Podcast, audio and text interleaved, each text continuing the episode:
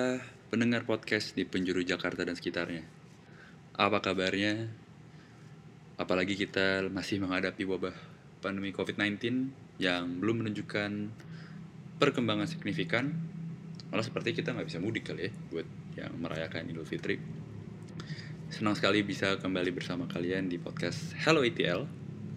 Nah, buat yang baru menemukan podcast ini dan penasaran, ini ngomongin apa sih? Well, ini adalah podcast yang membahas tentang keluarga dari segala sisi sudut pandangnya. Kemarin di episode pertama gue membahas topik secara general.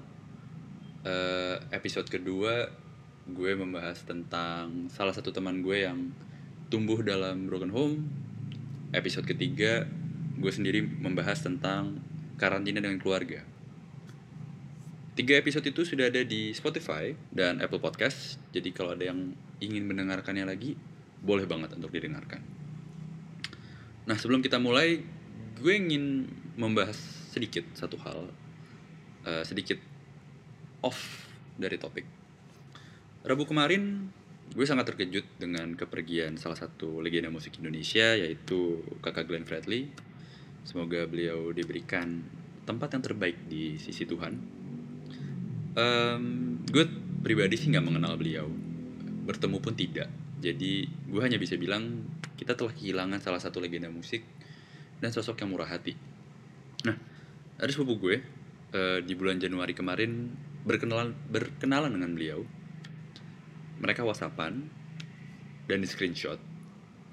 Dan dalam screenshot itu, dalam chat itu ya maksud gue, kakak Glenn tuh siap untuk mendukung apapun yang membawa e, kerajinan timur, apapun yang membawa budaya timur Indonesia untuk go internasional. Dan kebetulan waktu itu ada bazar atau pameran tentang uh, kerajinan-kerajinan timur Indonesia di M-Blok. Jadi it's a big loss. Nah, yang pengen gue angkat adalah, sebagai suatu friendly reminder sih buat kita semua, bahwa selama kita masih punya waktu di dunia ini, tetaplah berbuat baik kepada siapapun dan jangan pernah sia-siakan sosok yang dekat dengan kita. Mau orang tua, mau sahabat, mau pacar, mau siapapun lah itu. Karena suatu hari orang itu bisa saja pergi tanpa pamit, dan kita bisa menyesal karena tak sempat menyampaikan perasaan yang sebenarnya. Oke, jadi topik kali ini adalah anak tunggal. Beberapa orang menyebut anak tunggal itu anak satu-satunya, anak semata wayang, anak raja, macam-macam deh sebutannya. Beberapa teman gue menganggap menjadi anak tunggal itu sungguh menyenangkan, karena menurut sudut pandang mereka nih ya, gue bisa jadi anak tunggal. Apa, minta apa dikasih, mau apa dikasih. Orang tua pasti atensinya ke gue doang. Sehingga ada pernyataan kalau anak tunggal tuh udah kayak raja kecil atau anak manja. Dan dulu gue sering banget dikasih statement sama teman-teman gue bahwa, eh, lo enak banget sih, Dik, jadi anak tunggal. Gak ada tuh rebutan deh. Sorry, gak ada ya cerita rebutan sama kakak adik gitu. Tapi bener gak sih? Bener gak sih cerita seperti itu? Nah, kali ini gue gak sendirian. Tidak seperti episode ketiga. Gue ditemani oleh salah satu sepupu gue bernama Bagus, yang kebetulan dia juga adalah anak satu-satunya di keluarga. Berdua, kami akan membahas dinamika menjadi anak tunggal yang sebenarnya dalam sehari-hari. Penasaran sama ceritanya? Bersama gue Adika, inilah Hello I T L episode keempat.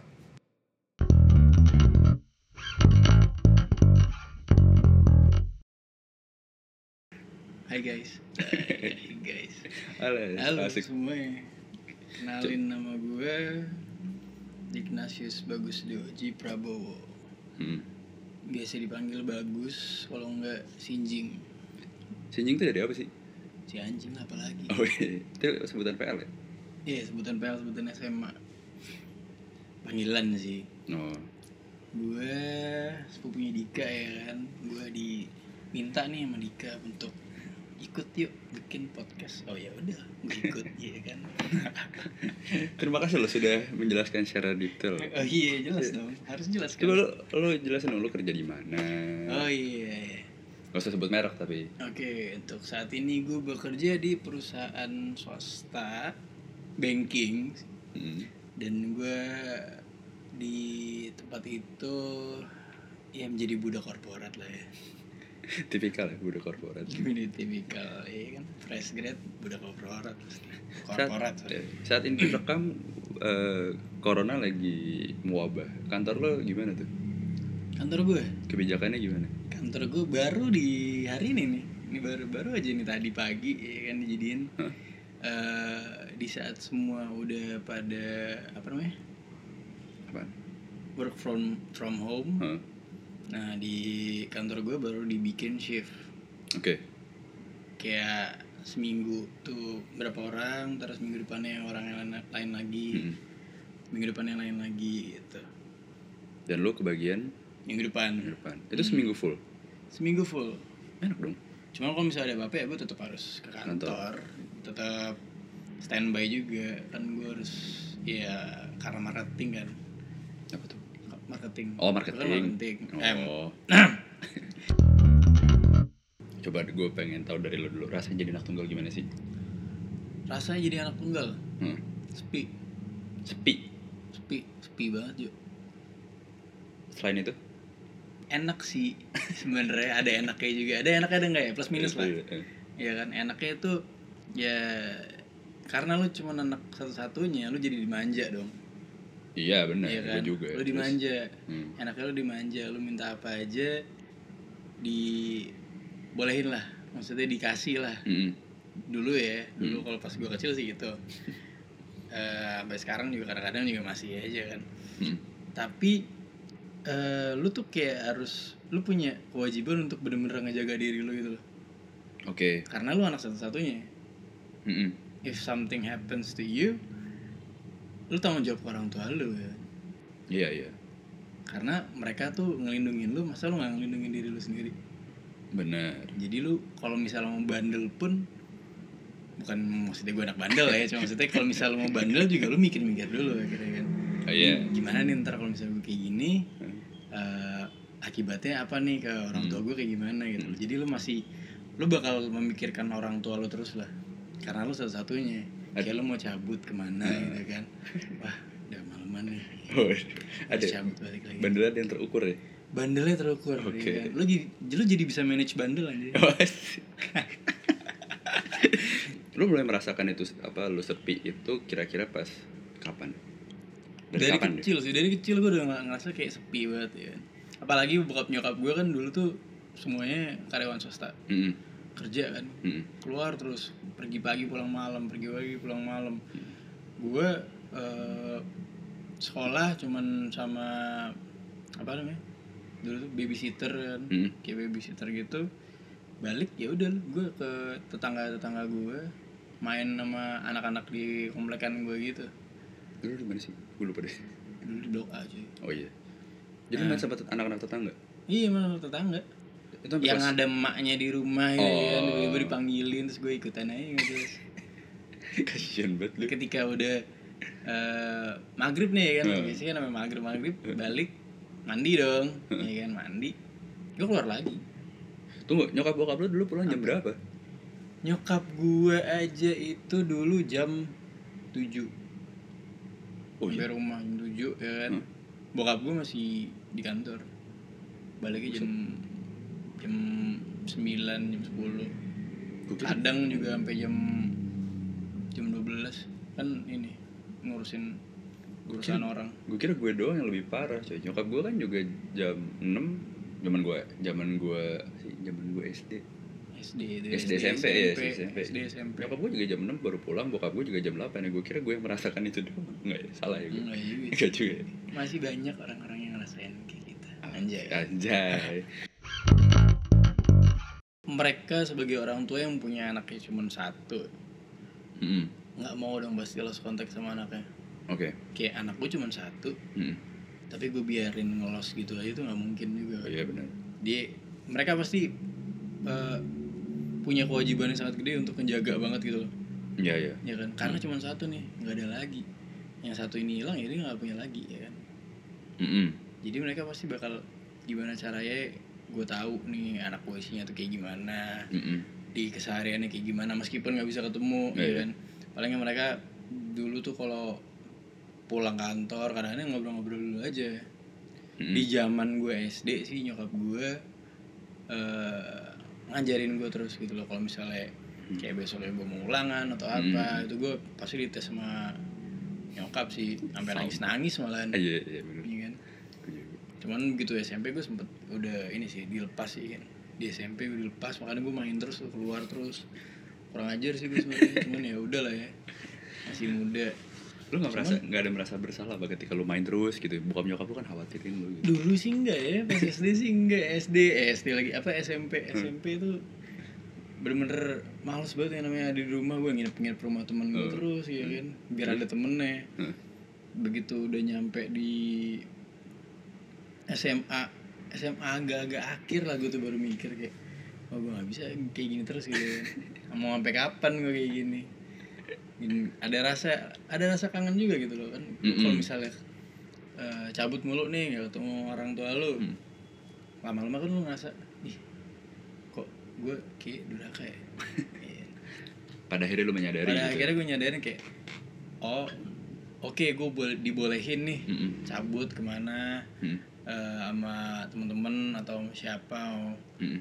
Terus lama-lama lu juga juga mikir gitu kan, uh, lu udah dibolehin tuh bukan maksudnya ya udah lu bablas gitu aja gitu loh. Hmm. Lu kan tetap harus mikirin oh gue tetap harus bisa uh, manage waktu gue. Hmm.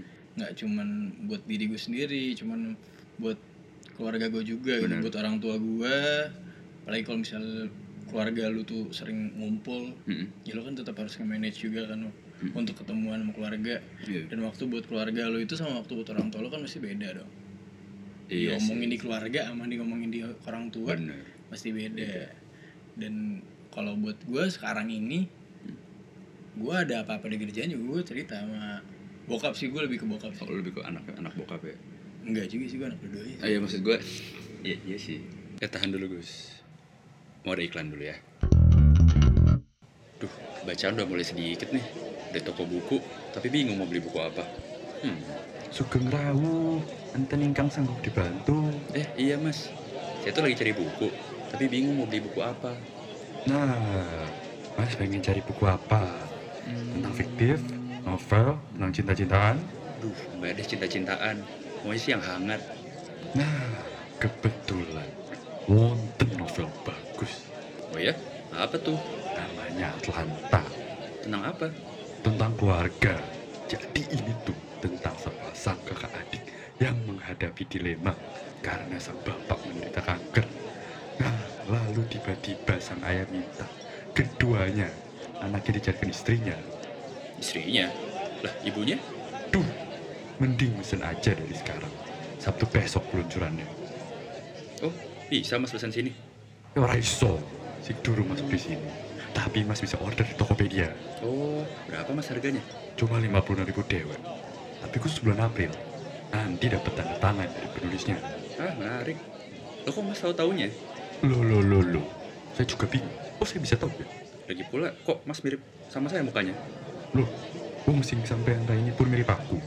Lo, lo, lo, lo. Lah, lah, lah. Sudah, sudah. Mending kita dengerin lagi whole podcast. Hello, Edil. Piye?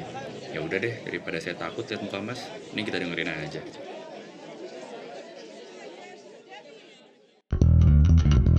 Gue harusnya anak ketiga sih. Lo harusnya anak ketiga kan? Nah, keguguran dua kali. Jadi gue sebenarnya anak ajaib sih. Kenapa jadi, anak ajaib? Kenapa lo dibilang lo berasa lo anak ajaib? Ajaib aja gitu, maksudnya bukan ajaib juga sih, cuman anak yang ditunggu-tunggukan gitu. Karena dari dua kali keguguran itu kan selang waktunya tuh lumayan lama gitu loh. Mm-hmm. Jadi uh, kalau nggak salah anak pertama itu bedanya sama gue tuh harusnya tiga tahun. Oh iya? Iya, harusnya tiga tahun keguguran tuh. Mm-hmm. Selang setahun uh, pas nyokap gue hamil mm. harus ngerawat bokap gue. Bokap gue sakit sakit apa ya? Gue sakit kuning nggak masalah. Mm-hmm. Dia kena sakit kuning, akhirnya nyokap gue kecapean lagi kan, hmm. keguguran lagi. Hmm. Barulah keluar gue setelah dua tahunnya lagi, baru keluar gue, apa keluar gitu. Gue. Nah waktu itu pas gue di masih di kandungan tuh, nyokap gue ngelahirin gue, keluarga gue tuh ngumpul semua di rumah sakit untuk memastikan untuk memastikan gue keluar ya kan, mau gimana pun yang penting keluar gitu kan. Untuk memastikan, karena di salah satu keluarga gue tuh gue cucu pertamanya. Oh ya. Yeah. Hmm. Bokap nyokap gue anak pertama dua-duanya, cuman maksudnya di yang satu keluarga itu udah ada yang, maksudnya adiknya bokap gue ada yang udah ada yang punya anak duluan yeah, gitu kan. Udah ada. Meskipun bokap gue anak pertama. Nah itu tuh dua keluarga tuh berada di rumah sakit hmm. untuk nungguin gue lahir. Hmm. Dan kebetulan gue lahir itu di tahun baru. Mm-mm. Jadi tahun baruan tuh di rumah sakit dua keluarga. Precious moment deh. Precious banget sih. Eh. Gue nggak tahu, gue nggak ngerasain. Oh iya. Gue nggak pernah lihat video lu lahiran gitu. Eh, yang gue sampai stres loh. Oh iya. Mabok doi cuy. Oh iya. Mabok di rumah sakit. Kayak zaman dulu rumah sakit nyaman banget bisa mabok. Rumah sakit mana sih? R S P I. Ambil mabok. Mabok. Oh gila lu. Bawa botol. Lu pernah ngasih kepikiran kayak, aduh gue pengen punya kakak, pengen punya adik? Pengen. Sampai sekarang? Sampai sekarang gue lebih ke gimana ya, dulu gue pengen banget yang namanya tuh punya punya kakak sama adik tuh, hmm? apalagi cowok ya. Oh iya. Karena pengen banget main lah ya, punya teman main tuh susah banget, punya teman main tuh. Uh-uh. Kalau nggak Kalau nggak ada lu tuh, itu nggak ada lu, nggak ada sepupu-sepupu yang lain ya, Danis Bagas tuh gue bingung sih. Bukannya itu jadi berkah ya, dekat sama sepupu-sepupu ya pada akhirnya? Dekat sama sepupu-sepupu, cuman kalau misalnya kayak itu kakak-kakak gue hidup, mm, ya. makin ramai lagi kan, makin asik lagi kan. Iya sih, setuju sih. Jadi nggak nggak cuman kita berempat aja waktu itu yang seumuran mm-hmm. gitu kan. Emang lu nggak berminat punya adik cewek gitu? Gue lebih pengen punya kakak cewek sih menurutnya. Kakak cewek? Hmm. Lu, lu pengen punya adik, eh sorry, punya kakak cewek. Ada gak sih referensi dari... Maksudnya referensi punya referensi kakak yang mana? Referensi yang kakak, maksudnya kakak, iya. Lu kira-kira banyak punya bayang gak sih?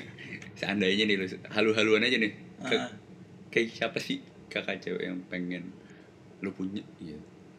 Wah, kayak siapa ya? Kayak siapa sih? Gue nggak ada ya, spesifik itu gue nggak ada sih. Nggak ada. Maksudnya gue nggak gue nggak tahu spesifik orangnya kayak siapa gitu, gue nggak tahu. Cuman yang jelas tuh gue tuh pengen banget punya kakak cewek itu dia bisa ngomongin gue mm-hmm. sebagai adiknya gitu. Mm-hmm. Jadi kemungkinan kalau misal dari ya kalau ngawang-ngawang gitu ya, mm-hmm. ini uh, dia tuh umurnya udah agak jauh. Oh yeah. ya. Iya kayak udah. Iya terus tiga tahun di atas lah. Oh, dua iya, tahun sampai tiga tahun di atas, hmm. kayak yang udah mau udah mau merit gitu hmm. kan, anaknya seru, nggak hmm. terlalu girly, jadi agak-agak tomboy juga gitu loh. Iya, agak, agak maskulin lah. Tapi apa ya, kayak pengen sih kayak cantik, terus kayak social life itu gokil gitu lah. Hmm, jadi panutan lo ya? Jadi panutan, gue pengen punya panutan. Kok gue lebih pengen kakak cewek gitu. Kok gue lebih pengen punya adik cewek Gus ya? Lu pengen Kok punya adik cewek? Lu pengen Lu pengen punya seseorang yang pengen lu lindungin kali. Iya, pengen ngajarin. Gue gue pengen diajarin. Kalau pengen diajarin gue basically pengen. Bosan gue ngajarin. Anjay. Tapi gue juga sampai sekarang pengen punya adik sih. Apa? Lu sampai lu sampai sekarang pengen punya kakak, gue juga sampai sekarang pengen punya adik sih. Gue pengen punya kakak karena gue udah punya adik-adik sepupu gue yang harus gue apa namanya harus gue lindungin, harus gue ngomong, mm-hmm. gue ajarin, mm-hmm. kayak tiap kalau ketemu mereka report ke gue gitu kan. Report ya? Report, gue tahu nih sampai mana nih oh. progresnya. Lu nggak set K P I? Kagak, kira gue kantor. Ini paling berat buat gue, gue tuh paling malas di compare sama orang. Gue paling nggak suka di compare sama orang. Oke. Okay. Since gue nggak punya kakak atau adik, hmm. gue di-compare sama sepupu. Iya, sama kan? Terjadi. Kayak ini uh, most of sepupu-sepupu gue itu udah pada S dua di luar negeri, termasuk lo. Iya, termasuk ya, gue. Iya. Oke, okay, terus. Oh, lu sepupu kedua gue tuh waktu itu. Sekarang udah ada satu lagi kan. Iya. Sekarang masih di luar negeri ya kan. Terus? gue masih gini-gini aja. Mm. Itu kayak uh, gimana, kayak ibarat itu tuh bingung gitu loh. Untuk langkah ke depan gue ada kan, planningnya gue ada. Mm. Karena gue tuh pengen banget yang namanya bisa ngebanggain bokap nyokap gue kan. Oke. Okay. Maksudnya nggak uh, kayak gini deh, orang lu sebagai orang tua, hmm. anak lu sekolah di luar negeri, lu bangga gak sih? Iya. Iya kan? Pasti. Jelas dong. Hmm. Lu udah ngelewatin tuh, lu udah banggain bokap nyokap lu dari yang Amin. dari yang S dua di luar negeri itu, hmm. ya kan? Maksudnya sekolah di luar negeri lah. Iya, iya. Nah, gua kan belum nih. Hmm. Dan gua masih mencoba untuk setting hidup gua kerja di dunia tuh kayak gimana sih? Maksudnya hmm. di dunia kerja tuh kayak gimana tuh? Gua masih masih belajar lah. Hmm. Jadi gua enggak yang bikin gue uh, gimana ya, bikin gue agak frustrated sih ya, itu gue belum tahu tuh kapan gue bisa ngebangin di luar negeri. hmm. Terus gue juga pengen bokap nyokap gue gendong cucu dong. Oh iya, iya kan, pasti. Pagi dengan umur kita yang selalu bertambah. hmm. Cuma kan uh, untuk masalah ceweknya ntar gampang lah ya. hmm. Cuma maksudnya untuk settlein hidup lu dulu tuh kan hmm. susah gitu. hmm. Gue ngerasa bukan bukan fail juga sih, cuman kayak susah banget untuk gue bisa tahu oke, okay, gue udah siap gitu loh. hmm. Ngerti gak sih? Maksud gue kalau gue ngeliat bokap nyokap gue, bokap nyokap gue tuh dulu hmm. mereka bukan orang yang apa ya, mereka sangat sederhana dan hidup itu kalau bisa dibilang tuh nggak gampang gitu, maksudnya hmm. susah lah. Even though sampai sampai sampai punya gue, sampai gue gede pun hmm. mereka sebenarnya nggak nggak bukan hidupnya nggak nggak nggak enak lah, struggle-nya banyak hmm. banget lah. Iya yeah, iya. Yeah. Dan gue ngerasa gue belum bisa ngelampoin sama kayak gitu gitu.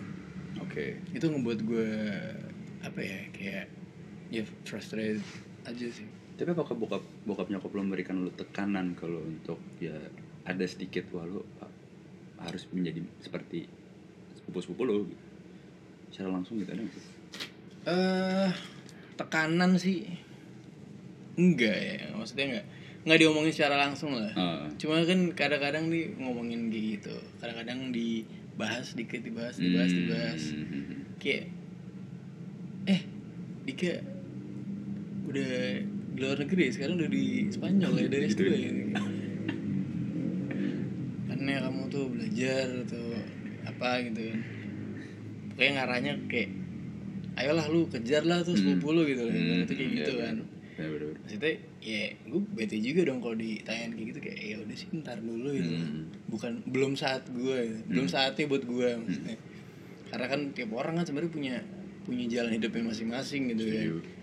Bisa aja gue ntar S dua nya setelah gue sukses dulu di di apa namanya, di kerjaan gue hmm. atau di Indonesia, baru gue bisa S dua keluar.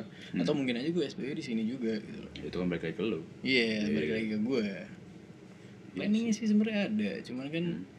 kadang-kadang semua nggak sesuai dengan realita yang ada gitu loh. Setuju.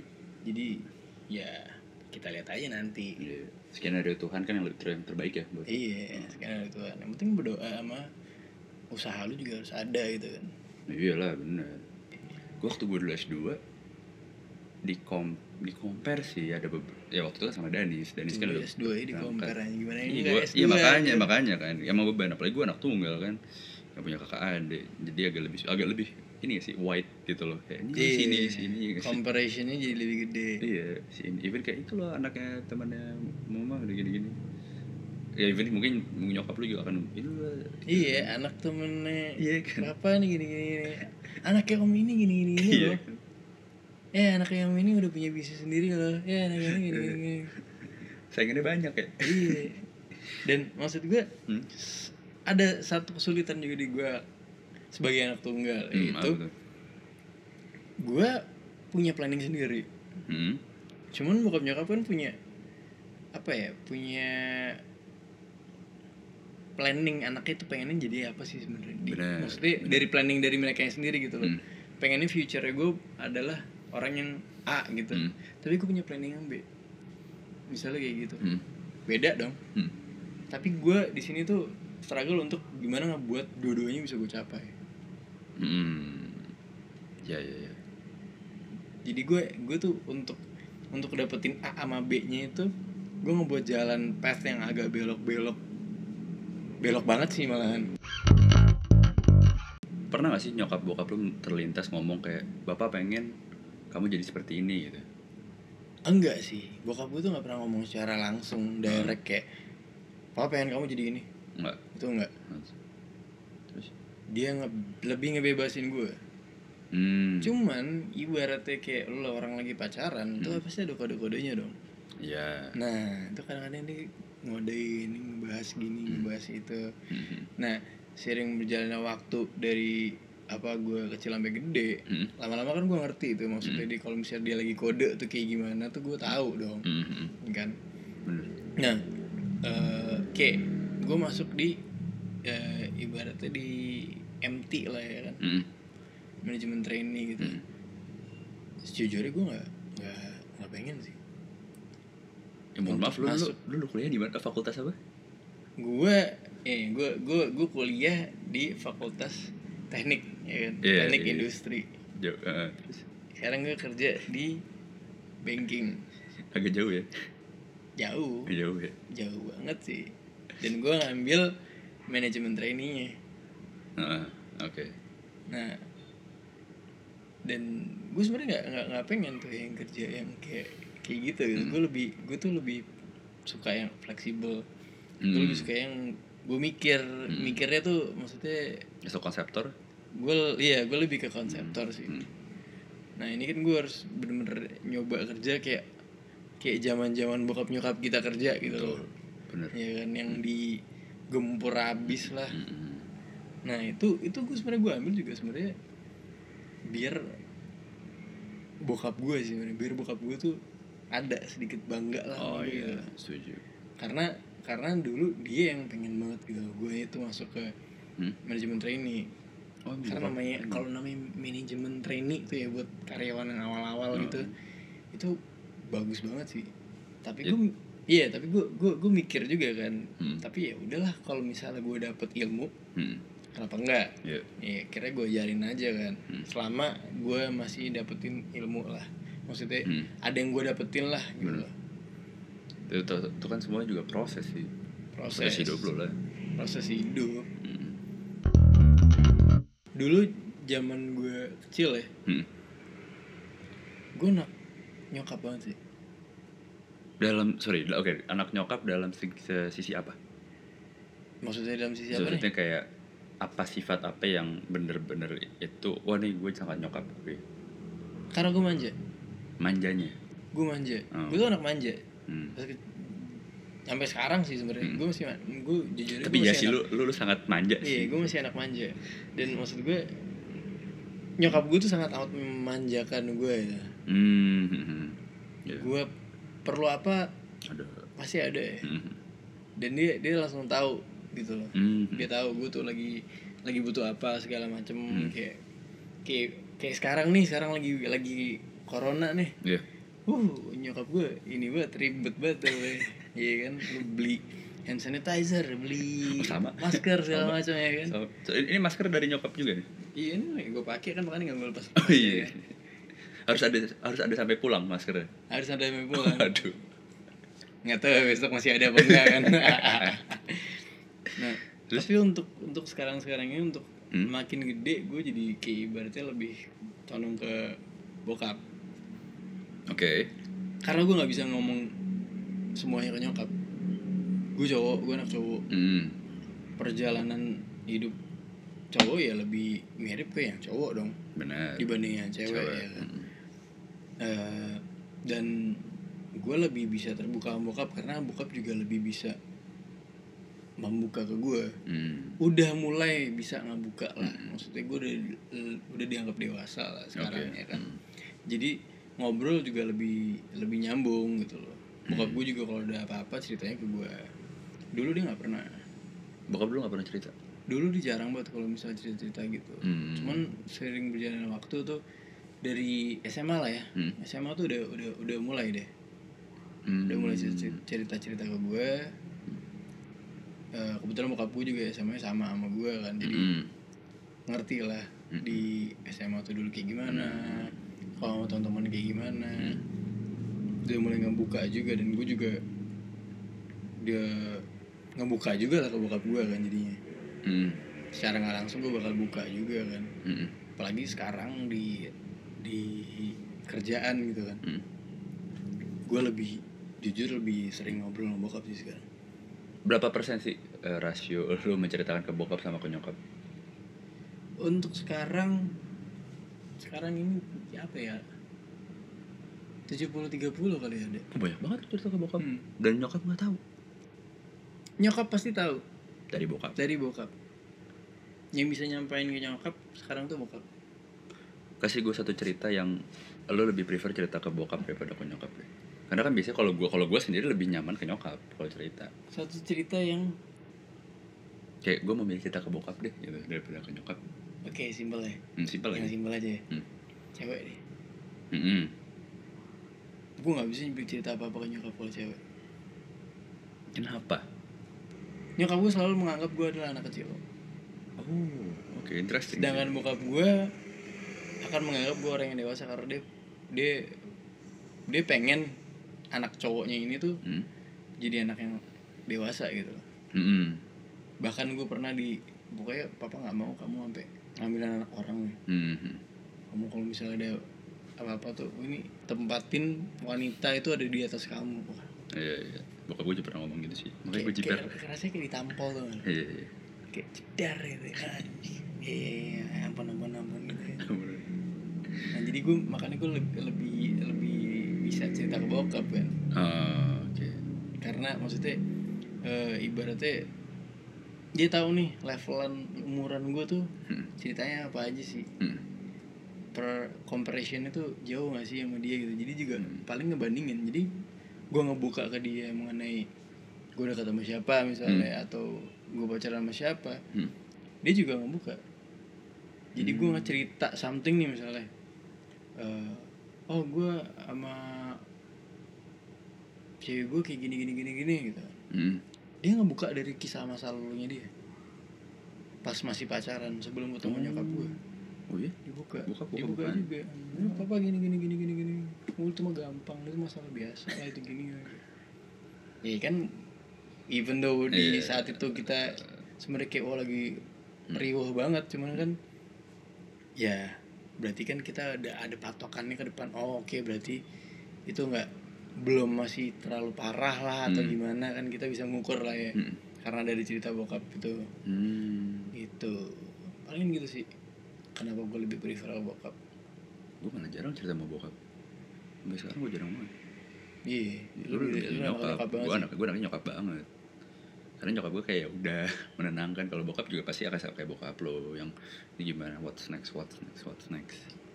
Oh kalau misalnya nyokap gue nggak yang ya udah sih, karena nyokap gue tuh tipe tipikal yang sangat amat perfeksionis. Oh iya. hmm. Hmm. Dalam banget hal tuh, apapun itu. Dalam hal apapun. Perfeksionis ya nyokap. Ki sekarang gini deh, kalau misalnya ngadain ada ngadain acara di rumah gue, kalau nggak gini deh, lu bertamu ke rumah gue deh. Oh beli makanan. Pasti ada makanan. Pasti ada makanan. Lo kalau misalnya nggak bawa uh, baju buat yeah. segala macam, lu siapin baju, siapin anduk, siapin sikat gigi, itu udah pasti kan. Sangat amat perfeksionis.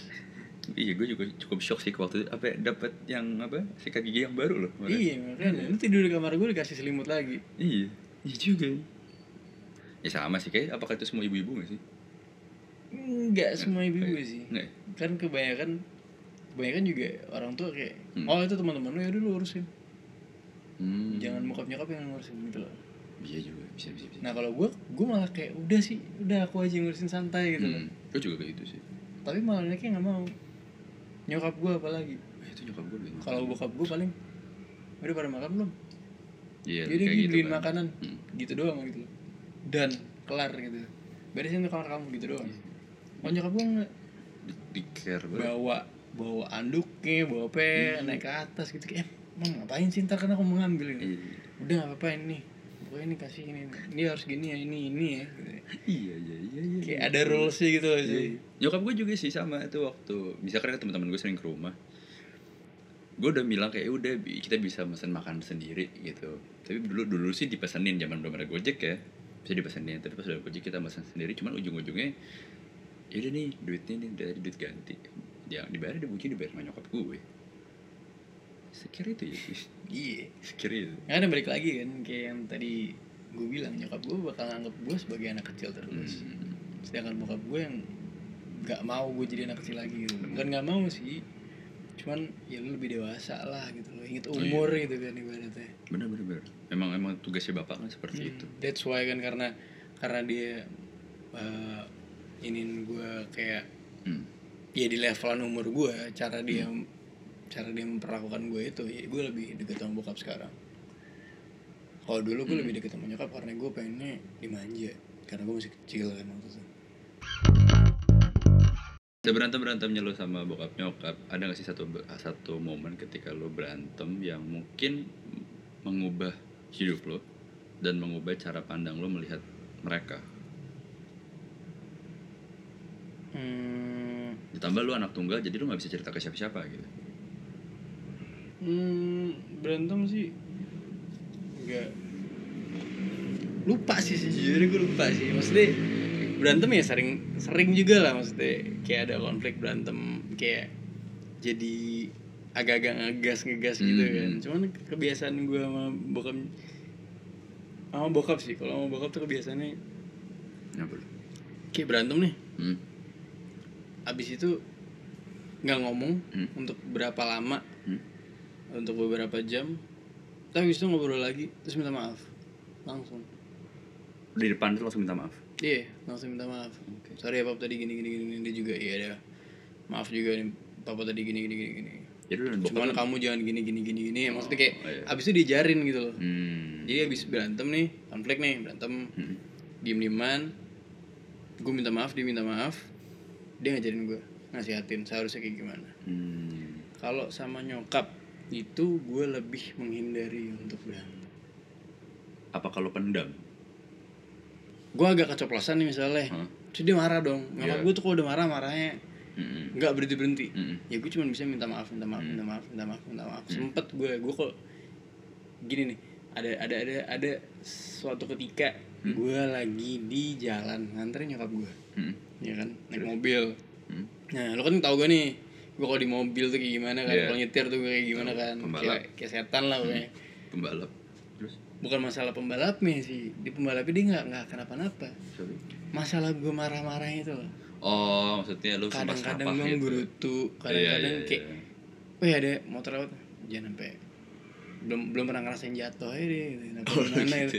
Itu maksudnya itu kata-kata yang sebenarnya ngomongnya santai, cuman uh, jelek banget gitu loh. Iya yeah, iya. Yeah. Artinya jelek banget. Oh, bener-bener. Nyokap gue tuh nggak bisa kayak gitu, nggak suka banget. Karena lu, lu sama aja lu mendoakan orang itu. Mendoakan, ini berarti kan gue ngedoain yang jelek gitu kan. Betul. Maksudnya meskipun di di diri gue sendiri gue nggak nggak doain dia yang jelek, hmm. cuma maksudnya pengen aja kayak ngomong kayak gitu hmm. kan. Nah itu gue sempet nyokap gue tuh marah gitu gara-gara itu, dan ya yeah, tadi lagi nyetir gue. Padahal lagi nggak buru-buru juga kan. Hmm. Tapi nggak tahu gue tuh gue tuh gue tuh orangnya apa ya? Kalau udah bete tuh semuanya kena gitu. Mm-hmm. Nah, mood gue tuh jelek banget deh. Mm. Nah, ini di saat mood gue lagi jelek banget. Huh? Akhirnya nyokap gue beberapa kali ngomong jangan kayak gitu dong. Mm. Udah santai aja, kenapa sih? Kamu kenapa sih? Gitu kan. Mm. Sampai akhirnya sempet nyokap gue teriak. Wah, itu udah gue gak... gue langsung di mobil bener-bener. Iya. Oh, iya? Gara-gara di mobil teriak-teriak. Kamu tuh mana gak suka ya kamu kayak gitu deh. Gini-gini. Ah, gue kayak... Wah, anjing gue ngapain tadi barusan gitu ya. Bingung sendiri gue, gue ngapain sih, ah gue goblok nih, kenapa gue sampai sampai ngebuat dia marah-marah, apa yang ngelewatin batasnya dia yeah, sih yeah, gitu loh. Akhirnya gue gue sekarang nggak pernah gitu lagi. Sekarang udah enggak, enggak. Hmm. Itu bener-bener sampai rumah sampai besokannya nyokap gue nggak mau ngomong, kesel banget, sampai bokap gue yang ngomong sama gue. Serius gila ya, lo tuh lo tidak direct have a problem with your mom ya, tapi yeah, karena lo yeah. ngomong gitu dong. Soalnya nyokap gue tipenya tuh kayak sabar, sabar ya udah ikutin aja dulu, yeah. ikutin aja dulu, sampai akhirnya kena tuh batasannya dia kan, hmm. kayak nyenggol dikit toing gitu, udah kelar. Nyokap gue tipenya gitu. Tapi lu kalau kayak gitu dan oke okay, waktu itu lu marah, marah sama nyokap lu, apa kalau cerita langsung cerita ke bokap? Enggak sih. Kalau enggak, gue minta maaf minta maaf dong di mobil. Oh. Sampai rumah juga gue minta maaf minta maaf. Cuman ya tetep aja dia lagi marah, nggak bisa ngapain juga gue. Ya iya sih. Ya, sampai akhirnya ya pasti nyokap yang ngomong ke bokap sih. Hmm. Iya kan. Abis itu besokannya atau malamnya gue lupa ya. Gue dipanggil sama bokap, ngobrolin kan, untuk kurangin tuh marah-marah di mobil gini segala macem. Jadi gue bilang iya aku bakal ngurangin, cuman kan ya papa tahu sendiri itu sumbernya dari mana dulu. Iya. Soalnya bokap gue kan kayak gitu pas mm-hmm. pas masih muda tuh kayak gitu, bahkan pas gue masih kecil pun mm. bokap gue sering kayak gitu. Mm. Jadi gue udah terbiasa dengan kayak gitu. Tuh. Menjadikan diri gue juga jadi kayak gitu, meskipun mm-hmm. seharusnya enggak dong. Mm-hmm. Tapi kalau misalnya udah berdua tuh di mobil terus sama-sama lagi emosi, mm. terus ada aja tuh. Mm. Itu gue sempet tuh ngejar mobil sih, dan itu bokapnya nyuruh. Kejar tuh mobil, gue gitu kejar, gue pepet. Terus pas keluar ternyata dia kayak driver gitu ngebawa orang tua dua, ya. Nggak jadi deh. Wah itu kocaknya sih. Disuruh ngejar gue, gue pepet, gue pepet, bokap gue buka kaca. Minggir loh. Minggir orangnya. Bener-bener minggir. Terus terus terus. Terus orangnya keluar kan. Nah pas pas orangnya keluar kan, bokap gue kan keluar tuh. Yeah. Tapi gue mau keluar nggak dibolehin. Oke. Okay. Masuk keluar sini aja gitu. Hmm. Takut takutnya gue ngapa-ngapain gitu. Hmm. Ya pas dia ngobrol-ngobrol gitu, dia ngeliat orang di dalam tuh penumpangnya tuh ternyata kayak kakek nenek gitu. Udah nggak jadi. Iba ya. Iba. Yang paling gue syukurin sebagai anak tunggal, nggak ada yang ngalahin gue sebagai anak. Oke. Maksudnya, iya kan anaknya cuma satu. Ya, iya sih, tapi, ya, siapa lagi ngalahin sih gitu? Gue kepikirannya itu soalnya. Iya kan, anaknya cuma satu. Hmm. Lu jadi yang paling disayang, bener, paling diharapkan. Pokoknya harapan ke lu tuh gede banget deh. Iya. Itu tuh kayak ibaratnya, kayak ibarat berkah juga buat lu kan. Hmm, ya. Even though, even though akhirnya tuh jadi kayak kok gue kayaknya punya suatu kewajiban gede hmm. banget gitu loh di dunia ini hmm. karena gue cuma sendiri gitu hmm. kan. Tapi gue melihat meskipun itu agak susah, cuman gue melihat itu ya yes, blessing juga sih buat gue. Oh, itu blessing buat lo. Karena ya ibaratnya kalau gue ngeliat gue sekarang jadi anak tunggal, berarti Tuhan mempercayakan gue untuk bisa uh, sukses di hidup gue, dan gue bisa uh, apa namanya uh, bukan ngelindungin ya, ngelindungin bokap nyokap, bukan apa itu tuh udah kewajiban, bisa membanggakan bokap nyokap gue juga, mm-hmm. bisa iya sama bisa ngelindungin bokap bokap nyokap gue juga gitu loh, nantinya mm. gitu di saat mereka udah udah makin tua lagi gitu loh, mm. gue bisa ngomong mereka balik gitu loh. Bener. Sekaligus ini anak gue nanti, anak-anak gue nanti. Amin.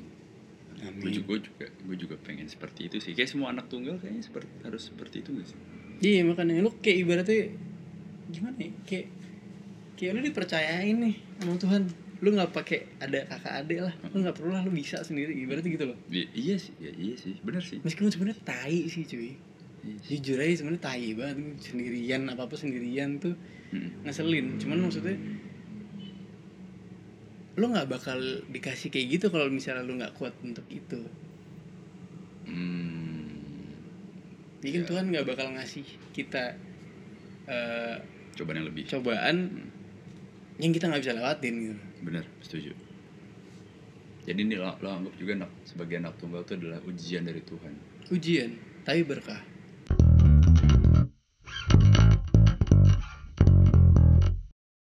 Bagus, dan gue sebenarnya mempunyai satu kesimpulan yang sama sih. Menjadi anak tunggal itu sepi tetapi menyenangkan. Nah kalau gue boleh cerita sedikit, ada momen dimana gue suka seseruan sendiri. Main mobil-mobilan sendiri, ngoceh, ngoceh sendiri. Kadang gue juga suka ngobrol sendiri. Seolah gue merasakan bahwa gue mempunyai dunia imajinasi sendiri yang hanya bisa gue yang ngerti lah gitu. Padahal kadang gue juga suka ngerasa gue gila apa-apa gitu. Tapi some says that it's true gitu. Kalau lu anak tunggal pasti lu punya teman imajiner. Um, dulu pun gue juga sempat sulit menerima fakta bahwa gue gak mempunyai kakak dan adik. Ada rasa iri lah gitu. Tapi uh, lambat laun gue bisa menerima keadaan ini dan menganggap menjadi anak tunggal itu sebenarnya adalah blessing in disguise. Lucunya adalah um, dulu sih pas zaman gue ah, apa kuliah kali apa S M A tuh kuliah gitu, gue tuh kepikiran gitu kayak kepikiran untuk bikin satu komunitas, yaitu komunitas anak tunggal se Jakarta gitu, karena gue suka penasaran gitu um, sama sama cerita-cerita yang juga tumbuh menjadi anak satu-satunya, baik yang masih seusia gue atau di bawah gue atau mereka yang sudah menikah gitu ya. Kan jadi bisa punya, wah gue punya kakak yang baru, punya adik yang baru, dan gue sendiri juga bisa berbagi cerita dan, dan meminta pendapat ke mereka. Well, anyway, demikian episode untuk kali ini. uh, Jangan lupa untuk follow dan share podcast Hello I T L di media sosial kalian. Dan juga kalau kalian punya cerita tentang keluarga, apapun itu keluh kesahnya, boleh banget D M di Instagram at A T L underscore I D atau email di atlanta dot novel at gmail dot com. Topik yang menarik atau kisah yang menarik akan gue ajak untuk menjadi bintang tamu di podcast gue di episode-episode yang akan datang. So, have a nice week. Semoga semuanya berjalan dengan lancar dan sampai bertemu di episode berikutnya. Selamat malam.